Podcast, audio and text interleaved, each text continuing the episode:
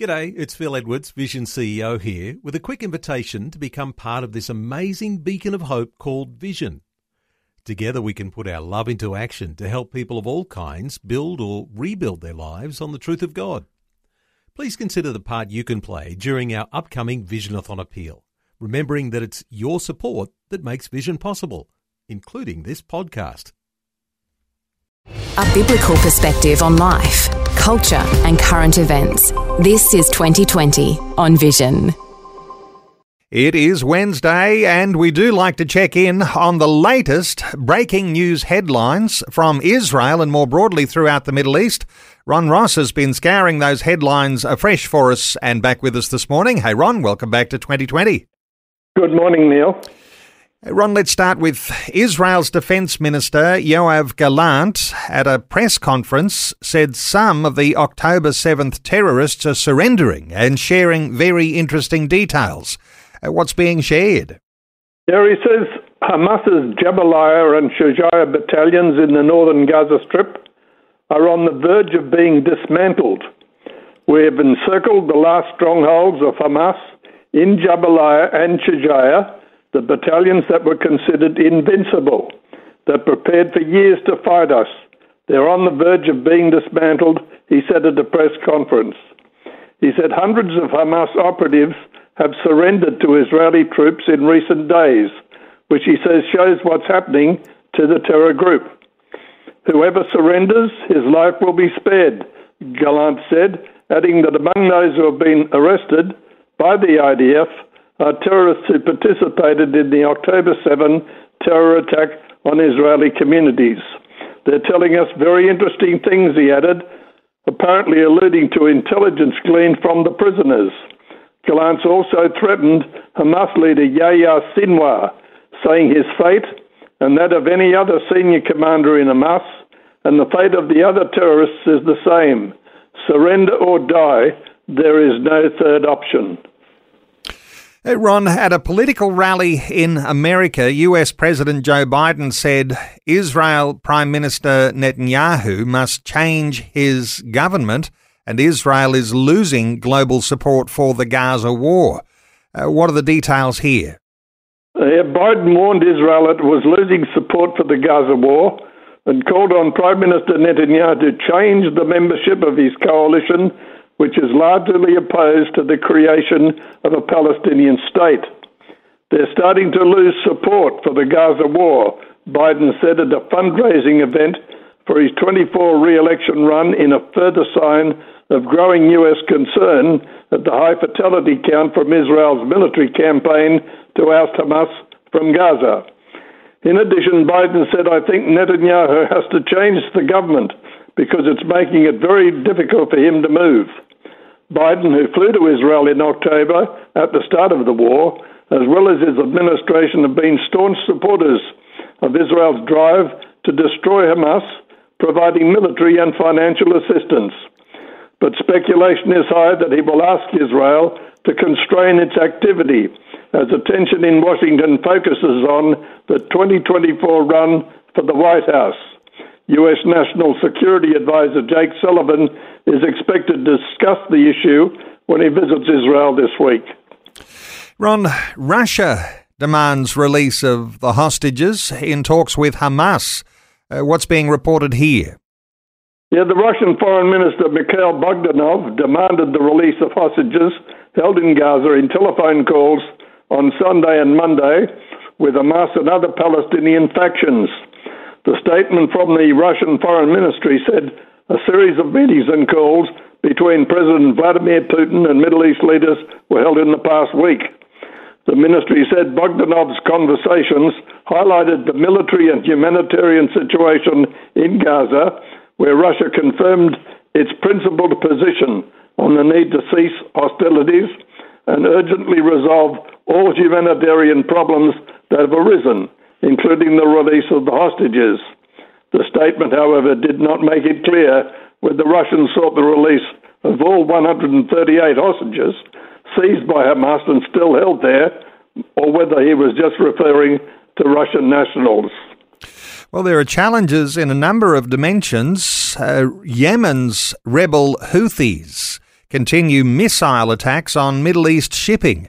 What's being reported? Yeah, more recently they've hit a Norwegian tanker with at least one missile causing a fire. There were no casualties in the attack. A Houthi spokesman said the MT Strinda was delivering oil to Israel, but the ship's owner said it was headed to Italy with a feedstock for biofuel. The group has vowed to block ships of any nation heading to Israel until Israel stops its offensive in Gaza, in what the Houthis say is a show of support for the Palestinians. The United States has said it will consider appropriate responses to any such attacks, which it describes as fully enabled by Iran. Houthi military spokesman Yahya Saree said in a televised statement the ship was targeted on Monday after its crew refused to respond to warnings. The Strinda was attacked in the Bab el Mandeb Strait at the entrance to the Red Sea.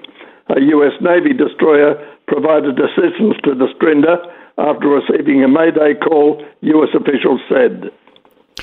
Ron, getting aid to Gaza Christians has been thwarted by looting, snipers, and intense battles between Hamas and the Israeli Defense Forces. Uh, what's the challenge here? Well, efforts by international humanitarian aid organisations to get food, medicine, and other relief supplies to almost a thousand Christians in Gaza who are in desperate need are not going well, the report says. All Arab News is reporting the United Nations Relief and Works Agency, UNRWA, has been trying to get aid to the Christians, almost all of whom are sheltering in two historic church buildings in Gaza City. At least one Christian NGO has also purchased and positioned six tons of food and medical supplies to reach the suffering Christians who are almost completely out of food. However, over the past week, looting, snipers, and intense street to street gun battles between Hamas terrorists and the IDF in the neighborhoods around the churches have not just complicated but completely thwarted the plans. A UN warehouse filled with food and other relief supplies was attacked and looted in the southern region of the Gaza Strip last week. In recent days, convoys of trucks carrying UN relief supplies through southern Gaza, including those trying to get to the north, have been attacked and looted by Hamas supporters. As a result, the situation for Christians in Gaza, as well as for millions of Gaza Muslims, is becoming more and more desperate by the hour. Ron, you've come across an insightful article this week, and uh, from those commentators who have special insight into what's going on on the ground, a guy named Brother Rakid, a Moroccan convert from Islam to Christianity. He works as a TV presenter for religious TV shows in Arabic. He holds a BA in comparative religions, an MA in political science, and he's the author of the book Ideology Behind Islamic Terrorism. Well, this week he's published a powerful article. Uh, what's he saying, Ron? Well, it was published by All Israel News, where uh, Joel Rosenberg is the editor in chief and he made some very relevant comments. You want to read the full details, go to All Arab News. My first full scale exposure to this conflict was during the first Palestinian uprising known as the Intifada. That began in December 1987 when I was in middle school. The prevailing narrative at the time depicted Israel as occupying Arab Muslim Palestinian territory with Palestinian children valiantly resisting this occupation by throwing stones at Israeli civilians and soldiers. The narrative instilled in me a sense of anger towards Jews. During the Second Intifada, which began in the fall of 2000, Muslims around the world were suddenly riveted once again by the Palestinian Israeli conflict. Conversations in coffee shops and everywhere else revolved around the perceived atrocities committed by Israel. Muslims often pointed their fingers at Western nations, particularly America, which fueled widespread cursing at both America and Israel. Even now, amid the ongoing conflict in Gaza, memories of those haunting images from the past resurface countless times each day. All these years later, I can vividly recall how I was religiously manipulated by Muslim clerics, newspapers, and TV anchors to embrace a cause that, upon reflection, was based on lies. Today, by God's grace, however, I've undergone a significant transformation. Having left Islam and come to faith in Jesus Christ as my Saviour and Lord, having studied the Bible carefully from Genesis through Revelation, and having turned to credible sources for history and for news, I have a very different view of the Palestinian Israeli conflict today. I've intentionally delved deep into educating myself about the conflict, even pursuing a master's degree in political sciences focused on Middle East politics. Through extensive research and academic exploration, including authoring papers on Israel and the Arab countries, I've shed the once deeply ingrained false narratives and no longer subscribe to them.